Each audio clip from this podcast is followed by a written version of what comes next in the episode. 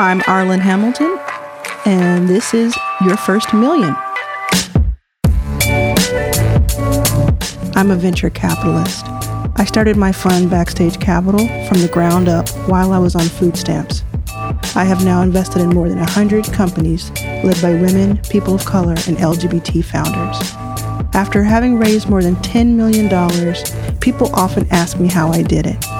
I created this podcast so I could tell you my story and so that together we could go on a journey and speak with some of the most successful people in the world from all backgrounds and walks of life to learn how they got their first million.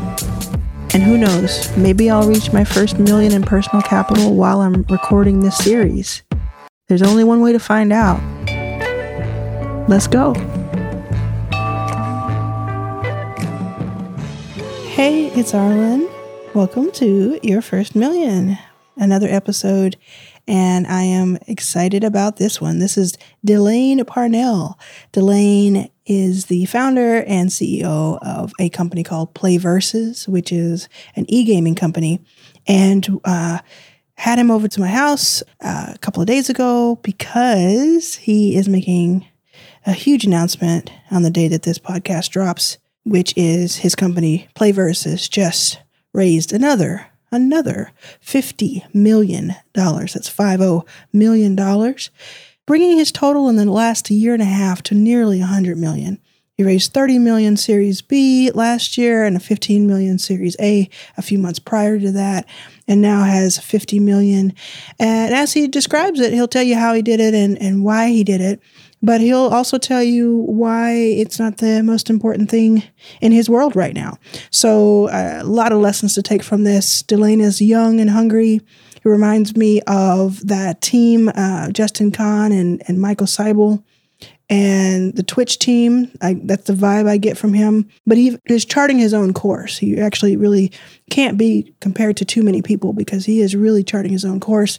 I think he will be a one of the black billionaires that we talk about in the coming years and he's doing the work. So this is one that you all will enjoy. I know it for sure. Please take a listen. I want to just say a quick shout out to Mel Robbins. Congratulations on the launch of your show this week. And uh, no matter when you're listening to this podcast, check out the Mel Robbins show and uh, check out the episode that we put out a few days ago with me and Mel Robbins the shot of adrenaline that we got from that episode has been talked about online so many times since we dropped that episode. I am having the time of my life with this podcast, and I really appreciate everybody for tuning in once again. This is Delane Parnell.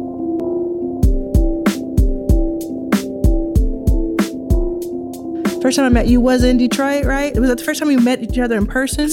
Uh, I mean, we we met each other so many times in person. I think the first time may have been in Detroit. I'm yeah. not 100 percent sure. And I was, you were like, what? You were like 13? No, okay. I just remember you've always just been this young guy who I heard about the first time I, I think it was the first time it was in Detroit. I heard about you because you were you had worked in venture. Yeah.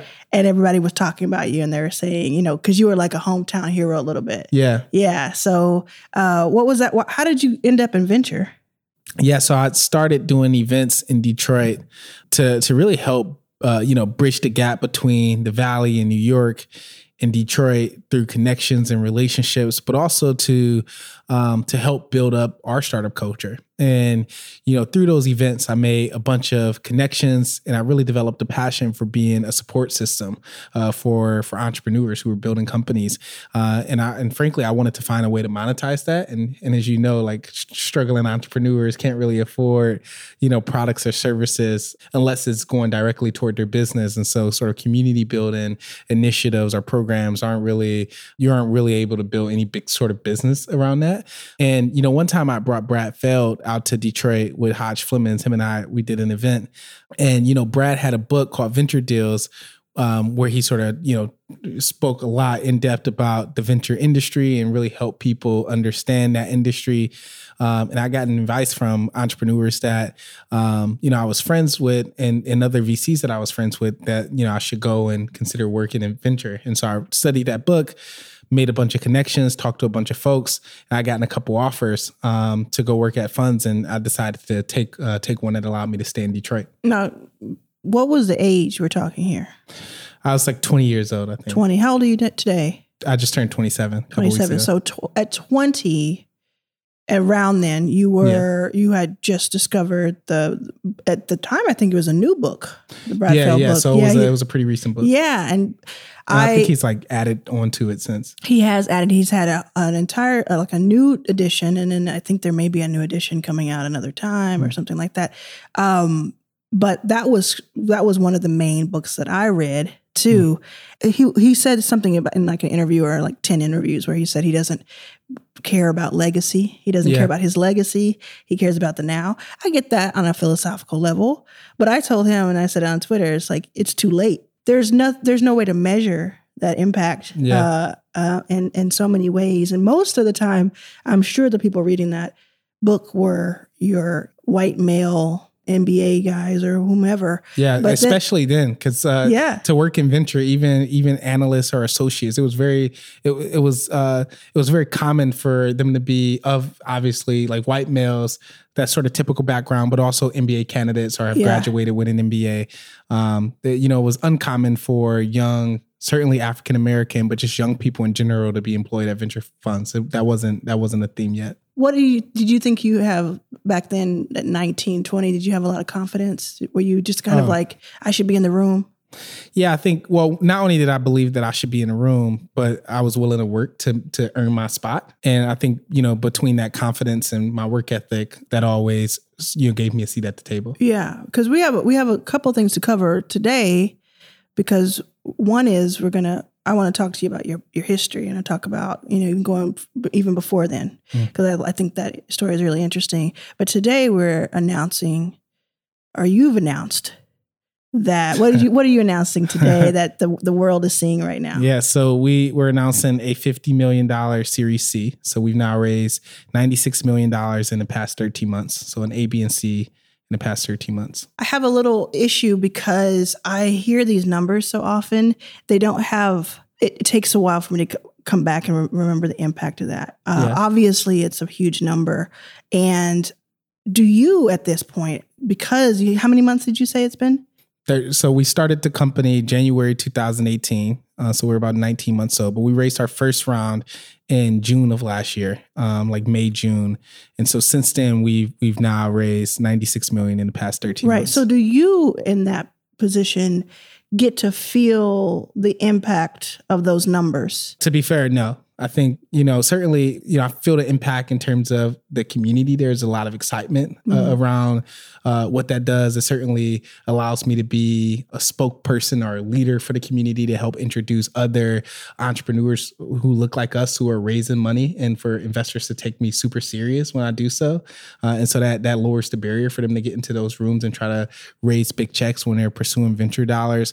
But you know, internally we we don't think about it. Like we don't think about how much money we've raised. We just had an all hands today, and you know, the message that I shared was, you know, this is certainly exciting. It gives us the resources that that we need to to build a really big company. But you know, this is like a mortgage, and you know, we now have the land and we're building the property, but we still have to return that that money and we also have to finish that property and so uh, and so we don't we don't get too caught up in, in drinking the kool-aid of how much money we've raised and, and frankly it's not something that we celebrate because it also means that like we now own less of the company That's Like, right. we're in a really good position from a control standpoint because I hold two seats on our board. But in terms of ownership, like, you know, like while still in a healthy position on our cap table, like we now, we, I certainly own less than I did before and even less before. Right. Yeah. And so um, that's not necessarily something to celebrate because I, because I'm the person working with our team every day to build this company. And while our investors are supportive and, and certainly helpful, like they're not in the trenches like we are. And so, you know, we take it serious when we have to give up equity for these resources. Yeah, and so I remember when you when you raised the thirty or so last year. Yep. Last uh, October, November. Yeah, you said it was uh, you did it because the opportunity was there and you wanted to have something in the reserves. Why raise if wanting to keep the equity Yep. And you had reserves, why raise this amount at this time? Yeah, and so that's a great question, by the way. And so we certainly have been really efficient with just the capital that we've raised to date, uh, and we we and obviously now have even more of a war chest.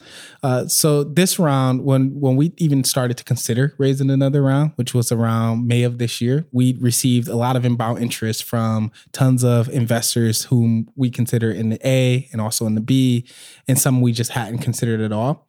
And we've been thinking a lot about a few things. Like one, like we're built in, in a nascent market and there's going to be some sort of bubble in this market. And we and we know that the the work that we're doing in this market is important, but it's going to take time. And so we want to be able to outlast whatever bubble or burst that happens within this space and be comfortable while doing so. The second is there's a lot of really talented companies in this space and teams, small teams who aren't able to who've either found product market fit but unable to scale or are unable to find product market fit in many cases because they don't have relationships with game publishers and we we're fortunate to be able to partner with game publishers uh, in a way where they allow us to monetize their ip and but and also to be able to integrate with them technically and also operationally and we like to be able to go out and acquire some of those groups okay. um, and help them further build our company and acquire last, as an acquire bring them under yeah, the umbrella under the PlayVS umbrella mm-hmm. yeah and in some cases it, that could end up being a standalone product, or yeah. we might bundle and integrate that product into our brand uh, and platform.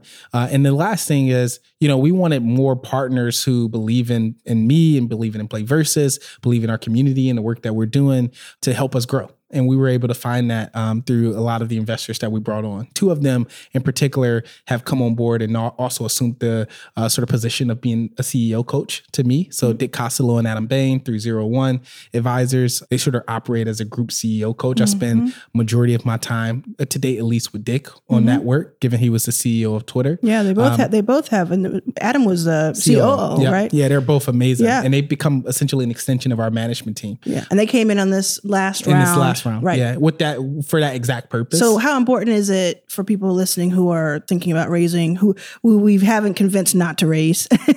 uh, how important is it to uh, think about who is putting the money behind you? Oh, it's everything. Yeah, I mean, we we're really thoughtful around whom whose dollars we take, um, and what relationships we're able to foster from that. I think there's dumb capital out there, but you have to do your diligence on like the investors that you align yourselves with for for for many reasons, not just in, even in terms of um, their ability to add value or help, but like that's that's certainly mm-hmm. one of them, but also just their reputation in the market. You know, we had an investor early on who had some where there was some fallout from some behavioral issues he had, yeah. and that sort of stuff can really impact impact a company young. And yeah. so, and so much um, of that is happening. Do you ever think about that? Like, uh, we have at the fund that I run backstage, probably 200 investors. Yeah. And I'm like, how do you keep up if someone is a bad actor? For sure. And you find out too late? Do you, what, what do you think about that? In the situation that we had, we sort of made a public statement through our PR team where we just sort of said we, we were in a process of uh, severing ties. Yeah. We talked to our team about our internal and public stance around the issue and and we advise our board and our other investors. And in an ideal world, we were able to buy that person out of the yes. company. In the event that we're unable to do that, then we make sure that it's very clear that we're not going to have a working relationship with that investor. Yeah. And then we check in every every quarter or so to try to buy them out. yeah, I mean, there's a certain type of integrity that has to go along with that, 100%. and then knowing what you're willing to to live with and uh, I'm sure that gets, as the stakes get higher and higher, that becomes something that you think about more. Let's back up just a little bit because I want to really make sure that everybody understands what PlayVS is. Yeah. And for me, I was hoping you would explain esports in general because yeah. I can't figure out if it's like fake people running on a screen or if it's because there's leagues and I and you all are doing something really special where you're do, you're starting with high schools, yeah. which is like a new thing. So explain it if you if you could to the to the layman. Yeah, and so um, esports is simply a term for competitive gaming. So it's a term that we use to define people playing video games competitively. Not every video game is an esport, but those that are esports, they typically have different levels of play. Um, so the most common and most talked about is the professional level, where people play esports professionally as NBA stars play, you know, basketball professionally. And so they play in a league environment where they participate on a team or for an organization in a season, typically for a league championship and and oftentimes that league championship has a prize attached to it. Each game has its own league or format. Some are tournament driven, some are season driven.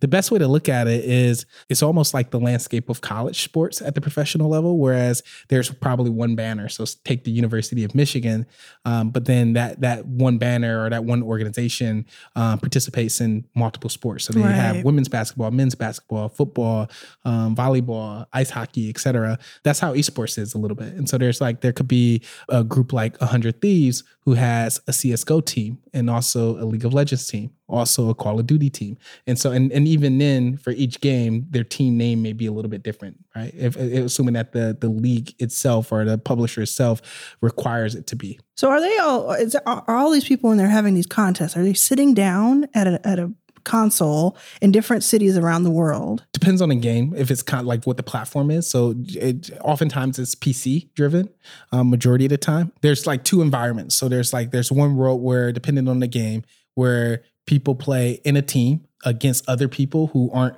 in that same location as them. So it's like the whole team of let's call it five is in a room and they're like using their pc via the internet competing against another team that's also in a room but like in a different place. But at the professional level at least today given the professionalization and all of the investment it's typically two teams in one in one single environment. So participating in like on a, at a LAN event uh, so they're like in some like quote unquote stadium or esports arena where they're competing live with fans and spectators but like one team on one side the other Yeah. team on the other side but still playing through the game itself. So I I kind of caught that a little bit a few weeks ago, and I gave someone a musician uh, this advice because it's like ignorance is sort of kind of breeds some creativity. I said, why don't you have that open for a band, like for an Mm. artist? Like that's the opening. The first thirty minutes is this tournament. Has that ever happened? Have you ever seen that before? Well, we've seen live artists perform at some of these events. Um, But I mean, straight up, this is a concert, and this is the opening act. oh no, that actually would be pretty interesting. Um, yeah. yeah, I think there's probably a couple artists where that that sort of culture aligns well. hmm Like Marshmello, that could actually align pretty well because Yeah. he's done he's done a lot of stuff with Fortnite. Well, Marshmello, I have no idea who that is, but He's I'm like assuming. an EDM DJ. Oh, okay, Yeah, cool. no, he's a, Good- I guess he's like a big deal. In He's EDM. probably a good, big deal. Me not knowing him means nothing. I didn't I didn't know him prior to to you know his association Yeah, with gaming either. yeah, So. but that would be kind of cool, right? That's a pretty interesting idea for sure. If you do that, invite me to it. I'd love to. I'd love to see it. VIP. You'll be uh, one of the founding partners. Yeah, I love it. I love it. Okay, so so that's great, kind of a foundational. So you saw that, and let's also talk a little bit about your. Are they your co-founders? What is science in this whole? So Science is our first investor. So they're not co-founders. Um, you know, I met Peter Pham in March 2017 at South by Southwest. I was introduced by Susie and the cross culture team. Yes, And so Susie, is that. She's Susie is that amazing. plug. Susie Ryoo. Yeah. So so Susie, without Susie, not only does Play Versus never get off the ground, but also like she she indirectly helped us find the right lead for our Series B. And I don't even think she knows that story. I have to share that as well. But Mm. Cool. um, but yeah, so Susie, I'm I'm at I'm at this party at South by Southwest. I'm just chilling and I, i'm walking through. this like all of these people, and Susie grabs me, and she's like, "Hey, do you know Peter?" And I'm like, yeah, of course, because I, I knew who Peter was. Peter is a successful angel, and he was one of the co-founders of Science. They previously built Dog, DogVacay, which is now Rover, Dollar Shave Club, MeUndies, bunch of other companies. And so Peter and I start to talk. We start talking specifically about esports, uh, and he says, "Hey, give me your phone number. I want to call you tomorrow about this idea." And the next day, he called me as he said he would. And he's like, "I thought a lot about your idea. Why not high school?" Right? Because the idea that I Mm. shared with him is that, you know, I was really fixated on building a product uh, that really influenced when, why, and how people play video games. Because I, I, I'd always thought that the biggest company in esports would be the one really centered around competition, right? Like it makes sense, right? If, if you can aggregate IP and build experiences on top of that and sort of become the single place where people gather to play, to spectate, to, to sort of manage their teams and programs, then you're likely to build a generational product similar to what Twitch has built for streaming or Discord for communication or Steam for distribution and gaming. But no one had built that at that point for for esports, right? And so that was my my idea. And Peter is like, well, that's a really big idea, but high school is a perfect place to start. And then he sort of pitched me on why. And for three months, you know, I came back and forth from Detroit, which is where I was at the time, to LA, meeting with him and his partners. His partners are Mike Jones, who is the CEO of MySpace, also a really big angel investor based in LA. Tom Dare, who's the like CFO, COO. Uh, he he comes from a long finance background. Has co-founded and sold a bunch of companies. Also an angel investor. And then Greg Gilman, who is like their general counsel, so he handles all legal. He may he may also invest in companies on the side, but I'm not sure. But anyway, I spent a lot of time with them, just kind of brainstorming, going through the ideation process. And then Peter at one point called me and said, because I was I was dragging my feet to be honest. And Peter essentially positioned it as as if like, look, you can be a billionaire in LA, or you can be worth a couple million dollars in Detroit. But like, here's an, an, an opportunity to do something really special. Like, mm-hmm. do you want to do you want to move and, and do this? And at that point, I hung up the phone. Was like, let me mm-hmm. just get, let me just do it. And so I got rid of everything and over a few day period of time ended up actually like moving out to LA. Did that at like the end of June 2017 and been here ever since. Did you grow up in Detroit? Yeah, born so, and raised. So what do you think about that? Cuz that statement is interesting and I can certainly understand it, but what do you think about do you think about you go out and you build and you bring it back or do you it, at least when you become this billionaire, which yeah. you will, I can Thank see that you. as clear as day. Uh, do you take some of that back to Detroit? So it's, it's interesting. I, I, went and met with a guy, and I won't I won't put him on blast here because uh, he got he got blasted by Dan Gilbert once about this because uh, he works within the Dan Gilbert camp. I, I, met with him right before I left Detroit. He was one of the partners at one of their venture fund, uh, one of Dan Gilbert's venture funds, and uh, and I told him the idea, uh, and I was like, man, I'd love to build this in Detroit. And he he told me like yeah, oh, you should go to LA. Like, I don't think that he believed in it, to be honest yeah, with you. Yeah. And so I think he was like, yeah, no, like you should go to LA. You should do it. Like whatever happens, happens. But but it was in that moment where I realized, like, given the just current climate, um, maybe it's changed a little bit, but they, at least at that point, that the climate in Detroit was that you needed basically Dan's support to be able to get anything off the ground. Yeah. And the people he's put in position to be able to find entrepreneurs and support them typically weren't investing in people who look like us no matter like and I had a long standing relationship with him, you know, and certainly wasn't he wasn't willing to like support this idea and help me build it. And so yeah. so, you know, I found a group of people who did believe in me and who wanted to support me. And that was through science. And so I, you know, and they were based in LA. And that's in LA also is just the best environment for an esports startup.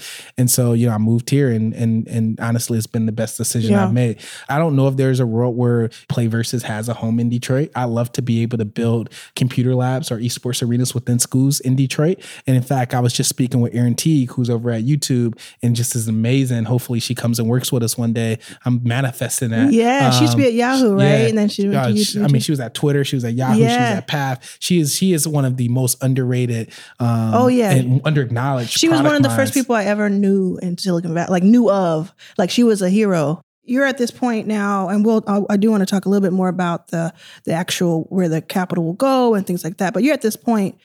You're 27 years old. You've raised nearly 100 million dollars in a two year period. Uh, you work hard, and I want to make sure people get that because I, I, I, come across as like it's handed to you, but I see you no, like in the sure. trenches, yeah. and I've seen that for, since day one. Yeah. But what motivate? What gets you out of bed? Well, I think the the one thing that I'm most grateful for is like the people I get to work with it's not every day like that you know people people have an idea they build onto that idea and then they get to work with really amazing people who who sacrifice a ton who give a ton to to try to realize that idea right? And so i have that privilege. There's 41 of them today and they're they're unbelievable. They inspire me. They motivate me. I learn from them. And so you know i spend all of my time only thinking about PlayVS only working on PlayVS because of them. And so mm. uh, the team the team that i have is uh is the thing that gets me out of bed every day. Hey, podcast listeners, I'm doing a little experiment, as you may have seen online recently. I want to incentivize you to leave a comment on Apple Podcasts and also give you a little gift for doing so, for taking the time out. I want you to leave an authentic review for your first million on Apple Podcasts. And when you do so, send me a message you can DM me on Instagram. Arlan was here. A R L A N was here on Instagram. You can reach out to me by email or you can DM me on Twitter. Same handle. Arlan was here. Let me know your t shirt size, your mailing address, and your full name. And let me know that you filled out a review for your first million on Apple. Right now, it's for Apple only. And once you do that, we'll take your information down and we'll get a shirt out to you over the next few days. All right, everybody looking forward to seeing you in those shirts. I definitely want to go back because I read that you were something around 13, not just working, but starting your own business? So when I was 13, I actually started to work at a cell phone store. It was a Sprint and Nextel retailer. How, how's that even legal? I don't know if it was legal, by the way. He used to pay me in I cash. mean, somebody's gonna get in trouble. yeah. Uh, let's not, let's not, let's not. I hope that doesn't happen. I was just talking to him actually the other day. Well, He it's in print, man. It's in Um, print. So no, it's uh no, it was amazing. It was one of the best experiences that that I had in my life. Um, my mom had a friend who owned a cell phone store, and she introduced me to him because she wanted me and my brother when we weren't playing sports to not be in the neighborhood, and um, so she got my brother a job at this meatpacking place around the corner from our house called Meat Town, and she got me a job at the cell phone store. And initially, the job started off as like holding the sign, sort of dancing outside. I hated that part of the job. It was very humbling, and it requires a lot of effort. To be honest, I have a, a great deal of respect for the people who have to do that and decide to do that Oh, to make yeah. a living. Um, it evolved to cleaning the store and doing inventory, and eventually, he taught me sales. And so he taught me how to sell phones. He started to teach me about general operations of a store, people management. And as his scope of like the scope of his stores grew, like as he started to own more stores, like my responsibility also grew.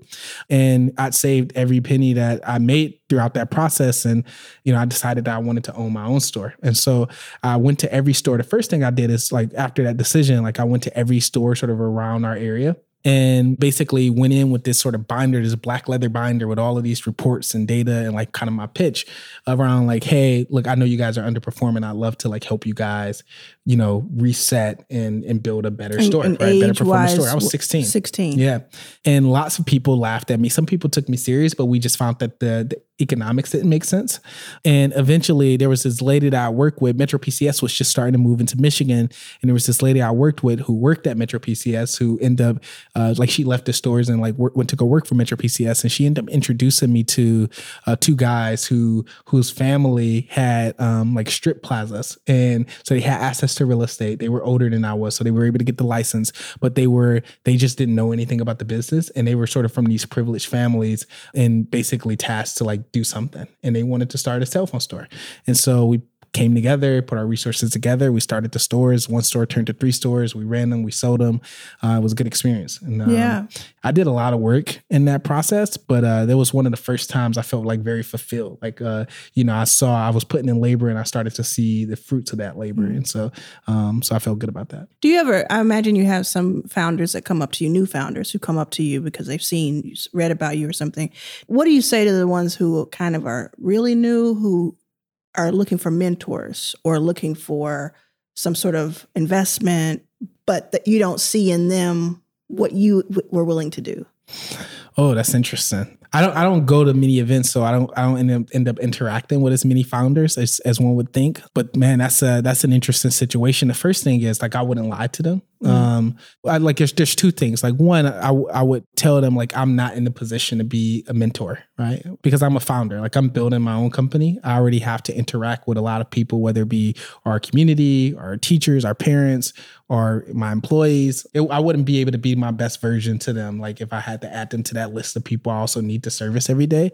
And so that'd be like the first thing I would say. The second is that I would just be honest about how, you know, I personally feel about either their idea or them as a person or like and give them, you know, feedback I think could be helpful, but also advise them that like this is just my general thoughts and not and not the Bible. Because, you know, I had an entrepreneur that I idolized, uh, who was one of Dan Gilbert's partners. And I once pitched him like when I was 20, maybe 19 or 20 years old, pitched him an idea that I had. He essentially told me that I wasn't capable of building it. And that put me in a slump after because I was like, mm. this guy that I admire told me that I couldn't do this thing that I'm, I'm, I'm enjoying that I want to do. And, and I recognize the effects that that can have on entrepreneurs, especially young and new or inexperienced entrepreneurs. And so while I would give them honest feedback, I would also make sure I give the disclaimer that like, just because I said Yeah. this doesn't mean that this is, this is Bible. Like Yeah. you guys, you go out and you build against it. And Yeah, I and always say if my no can stop you, then you probably weren't meant to meant to be. Uh, 100%. Yeah. What do you think about when it comes to esports? I'm, I'm just kind of dw- dwelling a little bit on the, the, the form of it. What do you think about health as a as Physical a group? health? Physical health. Now, there's a whole other thing about the Mental mental, health. health, Yep. when it comes to. I'm actually interested right now in the physical health of it because it isn't. It's safer than knocking helmets, Sure. which I think is wonderful. I get scared every time my little my little nephew goes out in the field. But it's also dormant. Yeah. Wh- What do you think about no, that? I mean, look, that's a fair assessment. So what I what I'd say is that one, like physical health is super, super important to our company. We actually have resources and guides where we recommend to our coaches who is their responsibility to, to ensure that kids are are meeting that those like doing exercises and they're meeting those standards that they should ensure that kids get physical like exercise, right? So they should do cardio, they should do weight exercises, they should do exercises that professional esports athletes do to make sure that they're in the best shape. The second thing I would say uh, is that just from like a general kind of stigma is that like esports athletes, especially at the professional level, like they're typically in great shape, like better shape than I Why? am for sure. Why are they? Yeah, look, I think it's healthy body, healthy mind. Um, Mm-hmm. It's the exact same thing. Like the just because they're sitting in the chair, like they they have to like it, they have one a lot of hand movement right Yeah. between their mouse and their keyboard. Like um, and The they're also making very yeah the they're making incredible like such fast paced decisions Yeah. as they play right? And their community they have to be able to communicate with four or five or six other people. Yeah. and so that just requires them to be in great shape right? For them to be able to perform at the best of their ability. Teams also have nutritionists. They have physical therapists. They have trainers on staff to ensure that like their athletes are are being well taken care of just as they are in traditional sports. And so i think there's a stigma around physical health and physical exercise just not matter in any sports. Well, in fact, like, you know, it's a, a great priority to not only us in the amateur space, but also the professional organizations. Yeah. And I know there's some people listening to this that are like, Arlan doesn't know anything about esports. No, no, no. I'm But sure no, this no, this is a thing Yeah. that people say. So Yeah. I, I, this is a very general sort of Yeah. uh, question that people, yeah, because people I bring and up. I think that you've helped me have a little bit more um, respect for it. Because when I think of it, as I understand it, it's like okay, they're playing video games. Why do they need a coach and why do they need this? It's video games. It's a, ta- a talent. Because I grew up watching The Wizard, sure. and that's a talent, you know. But I think I understand a little bit better. It's just it's like the new gener. It's a new generation. It's a sport. I mean, all games, all games, every every sport started off as a game. The community developed it into a sport. Like that sport is a designation. Yeah. right? And so it's no different in video games. Like people play this competitively, and there are people who are really, really good at it. So what happens next for you, and what happens next for Play Versus?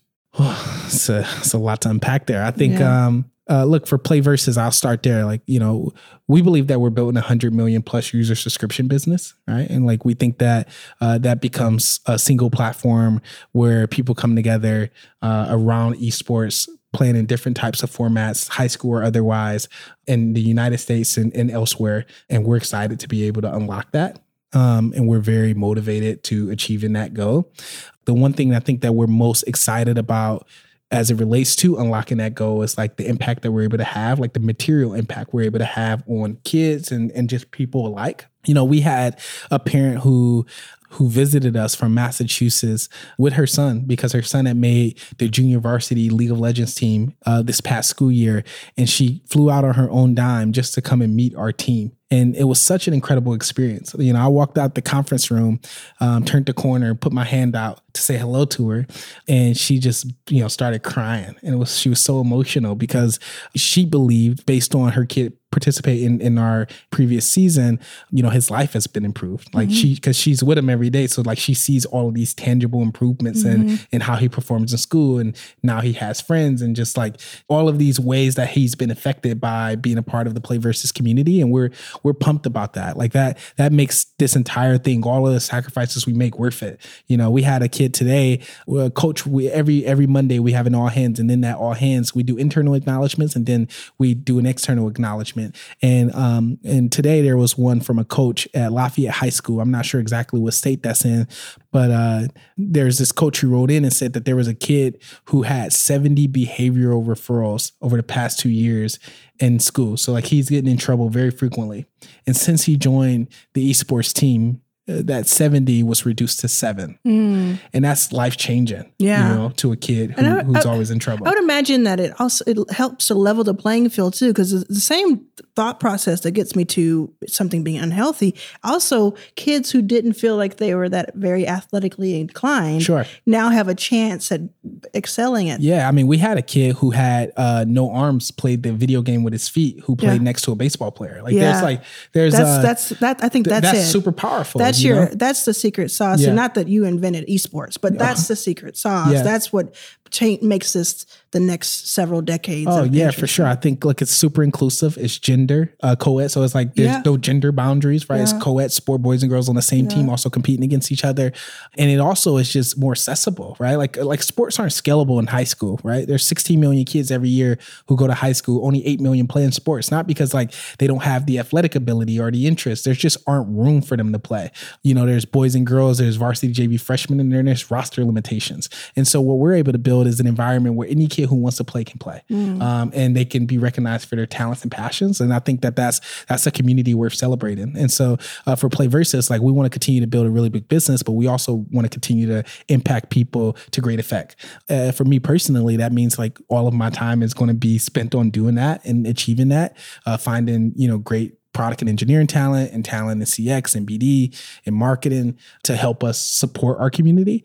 And, you know, hopefully like I'm able to also just grow as a CEO and grow as a person to be able to support the people that we bring on. And so um, that's uh, that's my focus and, and that's our focus as a company. And you see the next few years being all all about that. Yeah, I mean the next decade if it takes that. Yeah. And how, if someone's listening and they have a child in high school, or they are a child in high school, or they just want to know how to get in touch to bring you to their school, how do they do that? If you're looking to reach me directly, you can reach me on both Twitter and Instagram at Delane, so at D E L A N E. If you're a parent or a coach or an administrator or a student interested in esports, you can learn more about Play Versus on our website, www.playversus.com. That's P O A Y V S.com. I think we're also at Play Versus on both Instagram and Twitter as well. And we and we always respond. So reach out And you us. have a team that's there wa- waiting to hear from them, and that helps you actually grow too, because that's a way of having fun with this, but also supporting what yeah, you're doing. Yeah, hundred percent. We have an entire CX and community team dedicated to supporting our community. And in fact, I mean, we just started a wait list over the summer because we never had a wait list before. And there's 68 percent of the schools in the country signed up to build esports programs. That's How o- cool That's is over that? 13,000 schools. It's actually, I think the exact number is 1,000 shy of the number of schools who play football. And so, in such a short period of time, when you think about that, like in terms of scale, we we started operating last October. So in less than one year of actually operating our first product seasons in high schools, we've already grown to have just as much interest as there is in esports for that than football, right? So like it's uh it's pretty exciting, and there's obviously a lot of work to do to onboard and activate all of those schools, but but we've had a lot of success, a lot of growth, and this this fall we're really excited to turn on states like California and others, and to really bring esports to every high school in the country. When you do become a billionaire, can I go on your yacht? Hundred percent. All right. I'll cool. give it to you for okay. a day. Oh, for a day. Well, okay. I guess like a couple of days because you you totally need like a whole weekend trip. yeah. So you, I, I would say the so. family, everybody I would say so. go. I'll Yeah. just take my little jet ski from my yacht and perfect. park- yeah, park whatever, whatever you want, we can swap. We do a yacht swap. A no, I show. think you are. I think you are absolutely going places, and you've already been. So Thank you. I really Appreciate that. thank you for being on the show. Yeah, no, hundred percent. Thank you. Hey, so I'd love to talk to you and keep the conversation going. Find me on Twitter and Instagram at Arlan Was Here. That's A R L A N Was Here. Stick around too because I will let you know when my new book is going to be in pre order. Now, that's coming out in uh, 2020. It'll be out as the real book. Oh my goodness.